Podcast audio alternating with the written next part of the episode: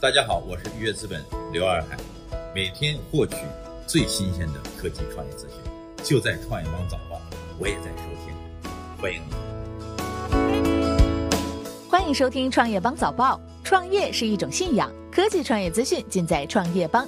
今天是二零一八年十月十七号，星期三，我们一起来关注今天的重要讯息。长春长生公司被处罚没款九十一亿元。昨天，国家药监局和吉林省食药监局分别对长春长生公司作出多项行政处罚。国家药监局撤销长春长生公司狂犬病疫苗药品批准证明文件，撤销涉案产品生物制品批签发合格证，并处罚款一千两百零三万元。吉林省食药监局吊销其药品生产许可证，没收违法生产的疫苗违法所得十八点九亿元。处违法生产、销售货值金额三倍罚款七十二点一亿元，罚没款共计九十一亿元。对涉案的高俊芳等十四名直接负责的主管人员和其他直接责任人员，作出依法不得从事药品生产经营活动的行政处罚。涉嫌犯罪的，由司法机关依法追究刑事责任。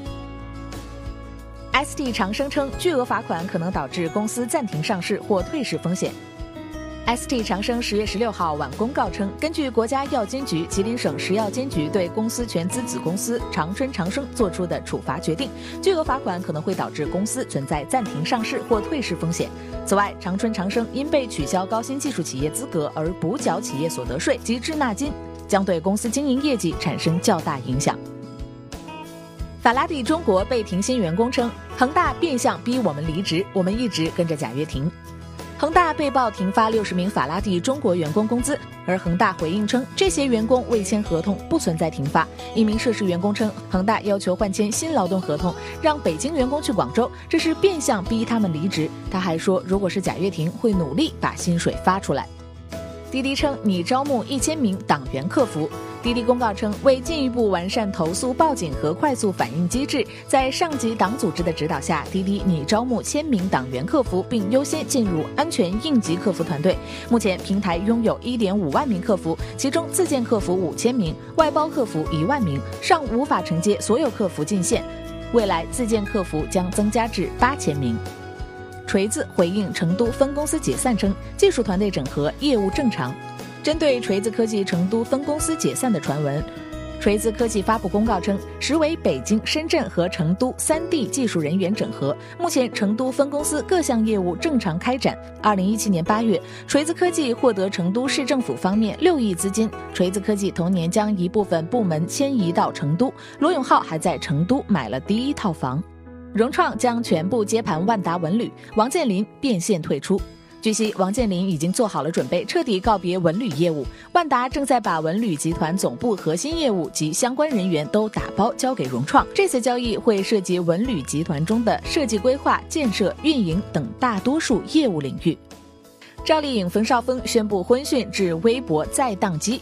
据新京报报道，十月十六号，演员赵丽颖和冯绍峰早间突然在社交平台微博上发布婚讯。有网友发现，当搜索相关关键词时，系统一度卡顿。微博方面回应称，内部肯定会仔细复盘，将加强技术储备，完善应对方案。一位微博工作人员告诉记者，发生宕机是因为瞬间流量暴增，但很快就恢复了。